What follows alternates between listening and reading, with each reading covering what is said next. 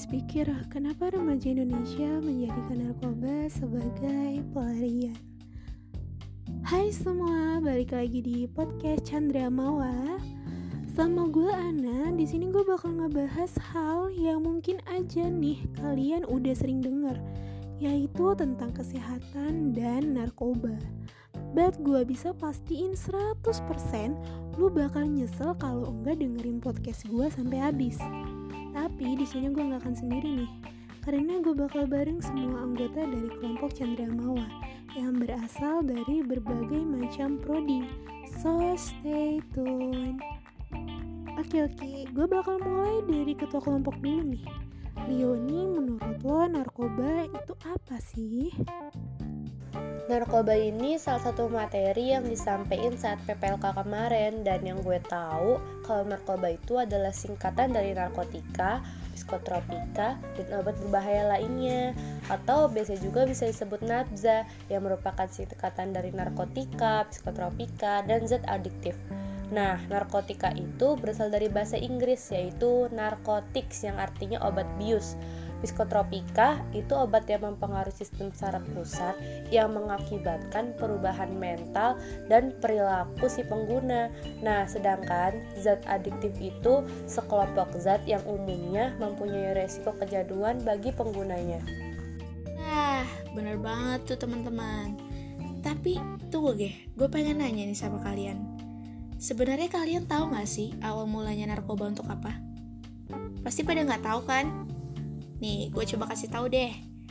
Awal mulanya narkoba itu sebenarnya dipakai di dunia medis. Hah, pada bingung nih. Ya, narkoba itu awal mulanya dipakai di dunia medis sebagai peredar rada sakit dan obat bius. Tapi kalian jangan salah, mereka menggunakan narkoba dengan dosis tertentu dan pastinya mereka harus dalam pengawasan dokter. Tapi karena di Indonesia narkoba masih ilegal, masih banyak nih yang menyalahgunakan narkoba. Bener tuh kata Riri. Eh, tapi tahu nggak sih sebelumnya ada peneliti juga loh yang melakukan eksperimen tentang narkoba.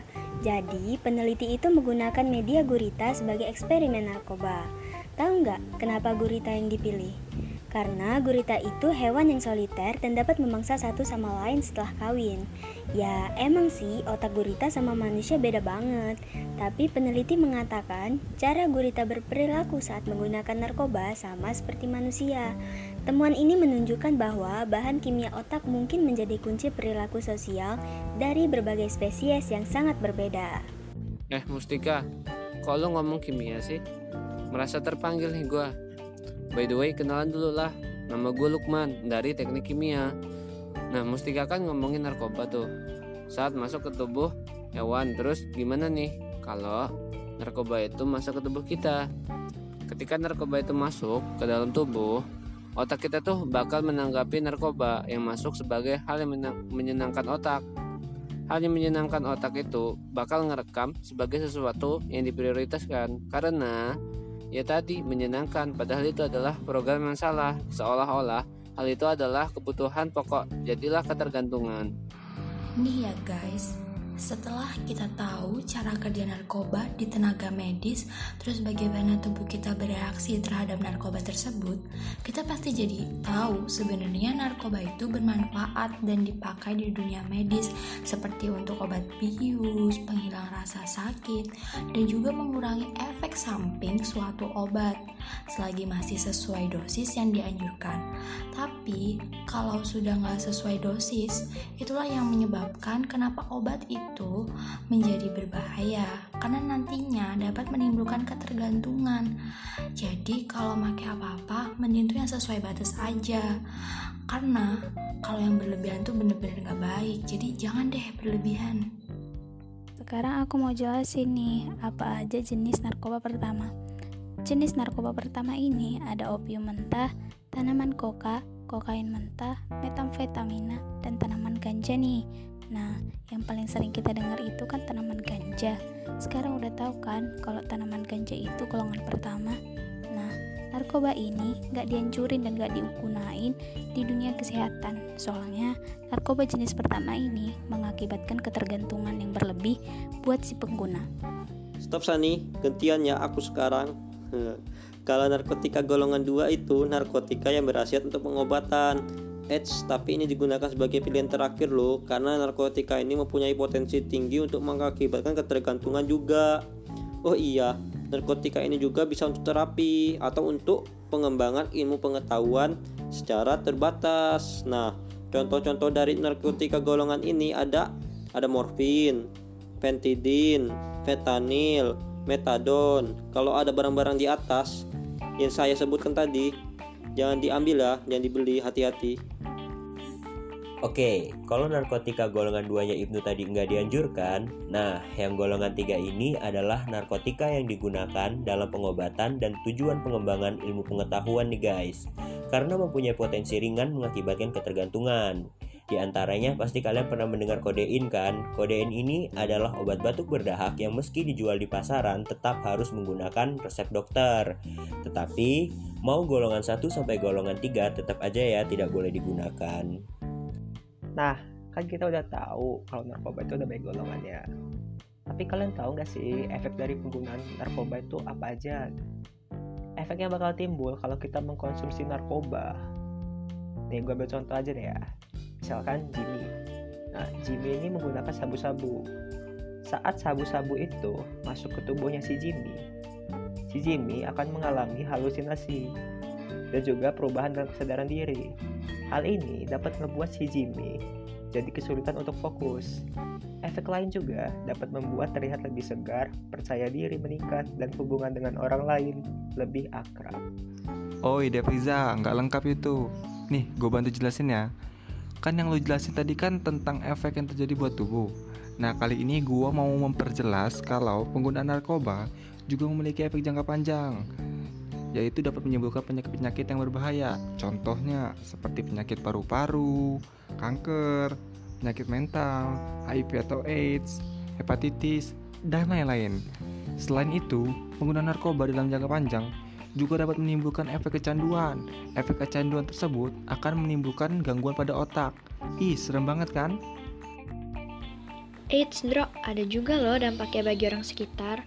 Fatal banget. Mereka yang udah candu akan merasa tertarik melihat efek yang ditimbulkan dan akhirnya memiliki rasa ingin tahu yang kuat. Tanpa mereka sadarin, mereka juga akan ketagihan sampai melakukannya tanpa henti. Dan yang lebih parahnya lagi, orang tersebut akan berusaha mengajak orang sekitarnya yang belum pernah terkontaminasi narkoba untuk ikut bersama merasakan sensasi dan penderitaan yang akan dirasakan dari pengguna narkoba tersebut. Pengguna narkoba juga bisa ngebahayain orang sekitar ya loh. Contohnya kayak pengguna narkoba lagi nyetir mobil atau motor nih. Nah itu kan bisa ngebahayain penumpang, pengendara lain, dan orang sekitarnya. Bahaya banget kan? Esok gue jadi ngeri deh semisal ada pemakai di komplek rumah gue. Pasti bakal berdampak banget di lingkungan. Entah orang itu bisa ngasut gue, temen, atau keluarga gue buat pakai juga. Bisa juga buat kegaduhan dan jadi contoh nggak baik buat bocil-bocil di komplek gue ya kan?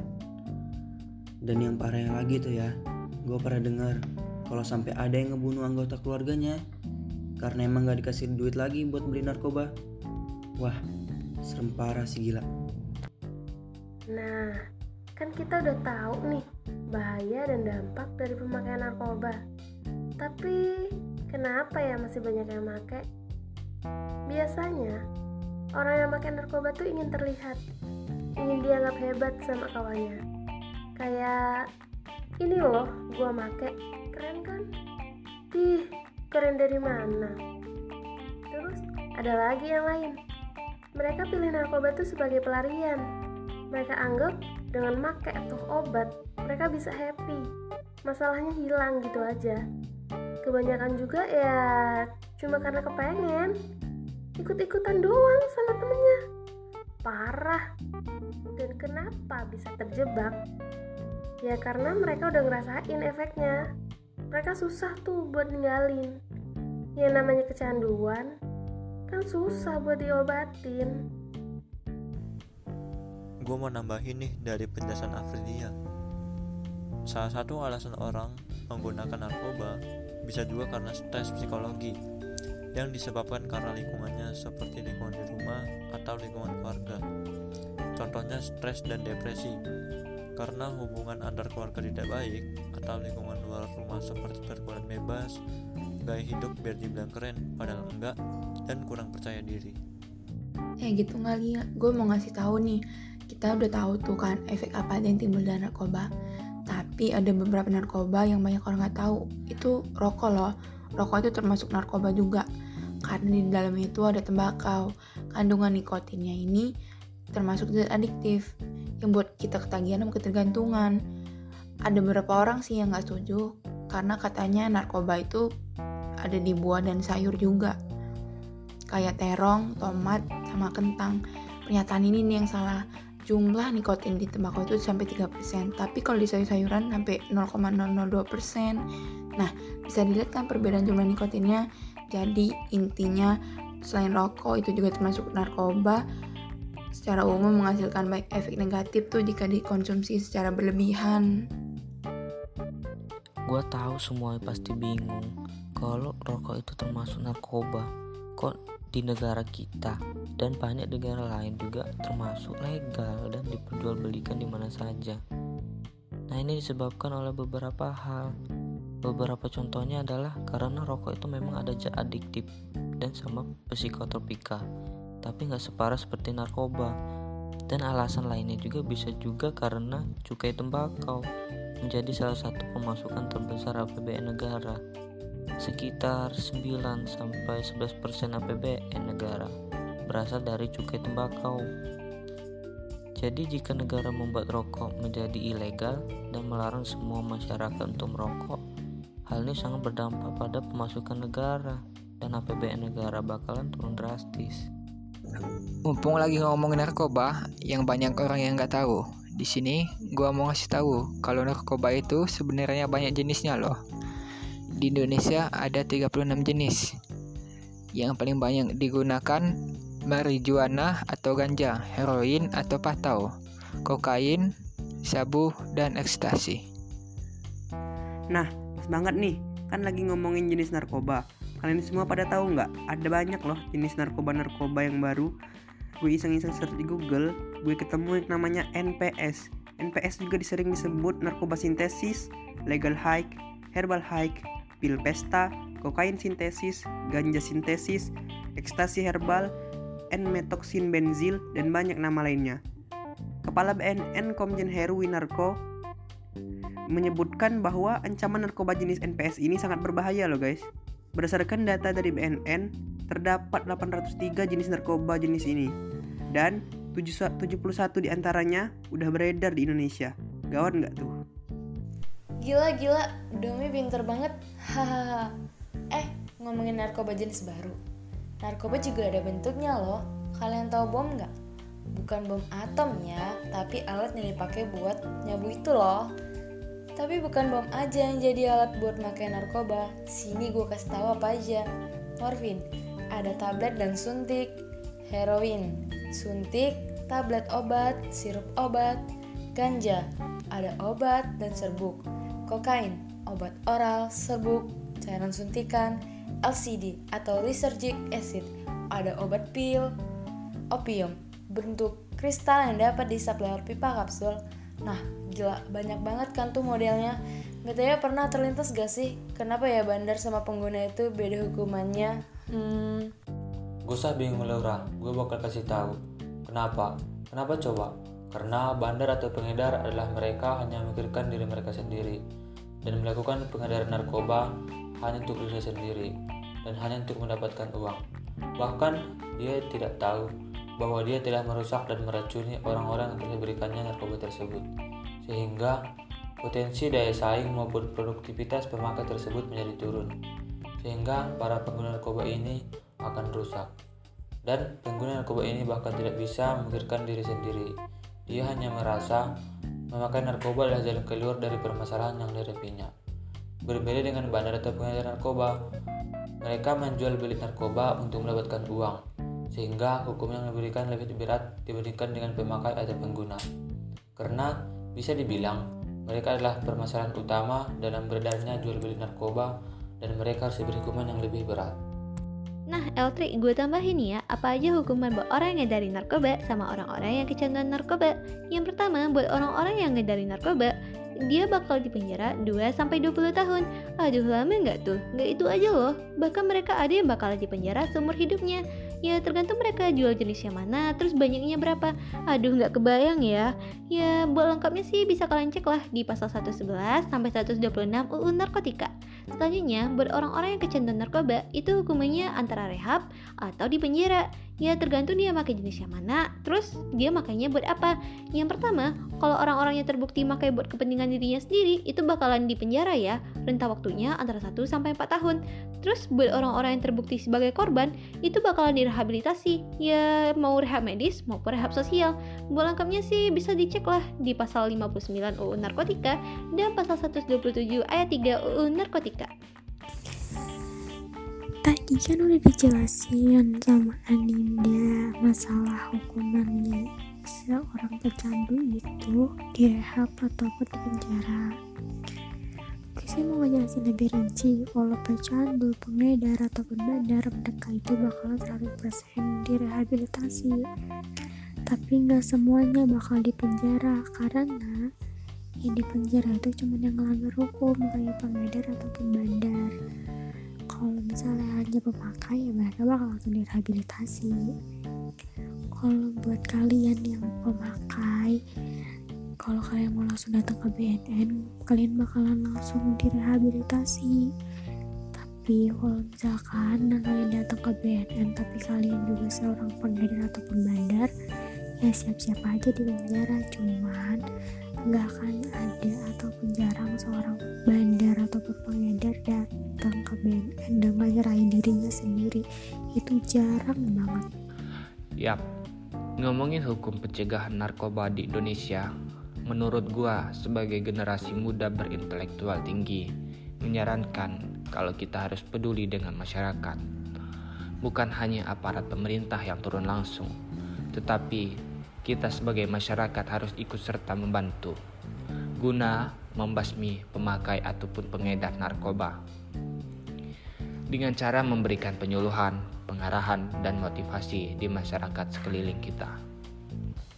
Dengan sedikit membantu aparat pemerintah, sedikit juga kita membantu pencegahan narkoba di Indonesia. Jadi, tunggu apa lagi?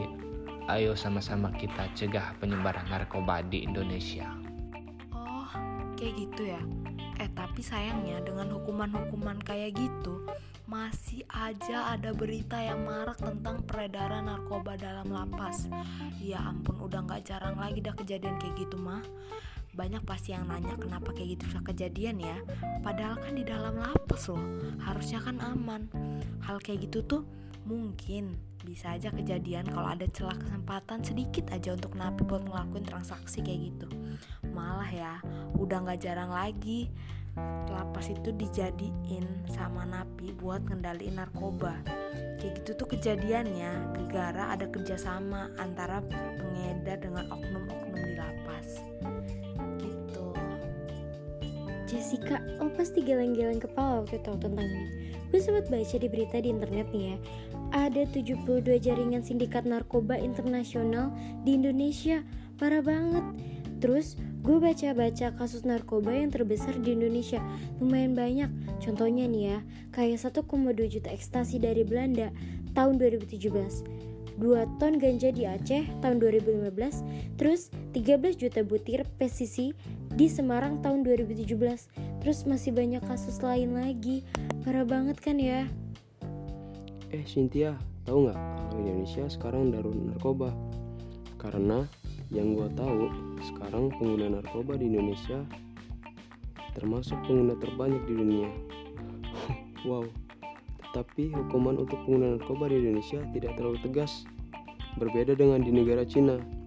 Jika di negara Cina, pengguna narkoba tidak pandang bulu.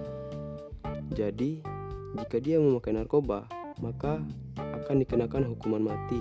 Berbeda dengan di Indonesia, yang bandarnya masih berkeliaran di mana-mana dan membuat banyak kalangan memakai narkoba. Lah lah, kenapa bawa-bawa nama gue tadi ya? it's okay mungkin itu Jimmy. Yang lain maybe. Eh by the way selain perbandingan jumlah pengguna narkoba antara negara ada juga loh rentang usia pemakai narkobanya. Yang lebih rawan terpapar narkoba adalah mereka yang berada pada rentang usia 15 sampai 35 tahun. Atau bisa dibilang generasi milenial lah dan penyebabnya sendiri seperti tekanan sosial, pelarian diri, kurangnya percaya diri, dan yang paling mempengaruhi ini ya, yaitu lingkungan atau pergaulannya. Karena di umur 15 sampai 35 tahun ini adalah usia yang di mana manusia aktif berinteraksi. Makanya perlu pembentengan diri yang kuat akan hal-hal negatif seperti narkoba gitu. Wah, jadi sebagian pengguna narkoba itu generasi milenial ya Jim? Emang sih banyak mahasiswa yang termasuk juga. Tapi tahu nggak kenapa mahasiswa makin narkoba? Awalnya pasti ajakan dari teman-teman. Makanya harus pandai milih teman. Selain itu, hubungan keluarga, lawan jenis, maupun teman-teman yang mengganggu psikologis dan mental dari mahasiswa tersebut. Jadi, narkoba membantu mahasiswa dalam menenangkan stres dan melupakan dunia tahu. Itulah kenapa banyak yang memakai narkoba. Nah guys, semua kata-kata mereka tadi itu bener banget loh. Jadi, supaya kita nggak terjerumus ke lingkaran hitam narkoba, yang utama, kita harus memperkuat fondasi iman dan takwa kita kepada Sang Pencipta ya. Selektif dalam pergaulan, jangan tahu kehilangan teman ya guys. Kalau emang teman itu nggak baik dan membawa pengaruh buruk buat diri kita, kita tinggalin aja. Miliki hobi dan kegiatan yang positif, berpikir panjang ya. Ingat, masa depanmu itu lebih penting loh. Jangan pernah melawan nasihat orang tua, dan ketahuilah apa bahaya yang dapat ditimbulkan ketika kita mengonsumsinya. Dan yang pasti, jangan pernah mencoba-coba ya guys. Nah, kalau udah kena, gimana dong? Jangan pikir, kalau kita sudah menggunakan narkoba, kita tidak bisa berhenti menggunakannya. Ada banyak cara yang bisa kita lakukan agar kita berhenti memakai narkoba. Salah satunya, kita bisa melakukan rehabilitasi. Tuh, pemerintah sudah memberikan fasilitas bagi pengguna narkoba untuk melakukan rehabilitasi. Dan juga kita bisa membantu para pengguna narkoba dengan selalu memberikan nasihat agar tidak terjerumus ke dalam penyalahgunaan narkoba lagi. Dan juga kita harus selalu mengingatkan untuk meningkatkan ketakwaan terhadap Tuhan Yang Maha Esa untuk melindungi kita dalam keadaan apa pun, bagaimanapun, di mana pun dan kapan pun. Nah, jadi guys, kita selaku mahasiswa harus menghindar dan terus melakukan upaya pencegahan dari narkoba. Dalam hal ini, mahasiswa haruslah menjadi pelopor sejati dalam memberantas narkoba. Bukan hanya sebagai penonton, bahkan menjadi pemilik, penada, pengedar, ataupun sampai pemakai. Selain menjadi salah satu mesin propaganda yang mampu merobohkan sebuah ketidakbenaran, mahasiswa diharapkan menjadi kelompok masa idealis yang menjunjung tinggi nilai-nilai norma serta moral. Juga menjadi agen perubahan terutama di dunia pendidikan. Bagaimana jika terjadi transaksi dalam kampus? Terus kalau ada transaksi yang terjadi dalam kampus, dan lu ada di sekitar situ, gua saranin deh buat langsung panggil satpam, polisi atau ke keamanan yang ada di dekat lo. Jangan sekali-kali yang ngedeket karena bakal bahaya banget. Semisal lu terpengaruh atau bahkan bisa jadi bahan gunjingan. Nah, selain melaporin kalau kita lihat ada pengedaran di dalam kampus, mahasiswa juga harus banget untuk berkontribusi untuk mencegah penyebaran narkoba dengan menambahkan rasa peduli atau care. Nah, peduli yang dimaksud ini tuh peduli terhadap korban dari narkoba itu. Jadi kalau kita udah ada rasa peduli, barulah ada sebuah tindakan atau peran sebagai wujud dari kepedulian tersebut. Seharusnya kita sebagai mahasiswa mampu melakukan seminar tentang bahaya narkoba dan membentuk serta mengkoordinir kelompok belajar yang dapat membawa ke hal-hal yang positif. Nah, jadi pesan gue buat lo semua, jangan mau diajak temen atau siapa pun untuk nyoba narkoba. Kalau lo nggak tahu itu termasuk narkoba apa bukan, mending gak usah nyoba. Terus buat orang-orang yang mau nyoba narkoba karena masalah mental atau psikologis kayak stres, depresi, galau dan lain-lain, itu gue saranin ke dokter psikolog atau psikiater dulu. Jangan langsung makin narkoba. Gue tahu pasti lo pada yang punya masalah psikologis itu berat dan susah banget buat jauh dari narkoba. Tapi pasti kalau lo ke dokter psikolog atau psikiater, pasti nanti hasil akhirnya bakalan jauh lebih bagus daripada pakai narkoba. Nah, gue harap pengguna narkoba di Indonesia bakalan terus berkurang dan pada akhirnya bakalan gak ada sama sekali. Kalau kita mau bikin Indonesia lebih maju dan bisa bersaing dengan negara maju lainnya, kita harus bisa mengurangi penggunaan narkoba untuk semua golongan dan usia. Nah guys, gimana tuh penjelasan dari kelompok Chandra Mawar? Bener kan kata gue tadi, lo bakal nyesel kalau nggak dengerin podcast gue sampai habis. Dan lo patut berbangga, udah ngehabisin sedikit waktu lo untuk hal yang berguna hari ini. Karena udah dapat ilmu dan info menarik seputar narkoba dan kesehatan. Nah, cukup sampai di sini aja ya. Sampai jumpa di podcast selanjutnya. Salam kelompok 32, salam Chandra Mawar, salam Itera. Bye bye.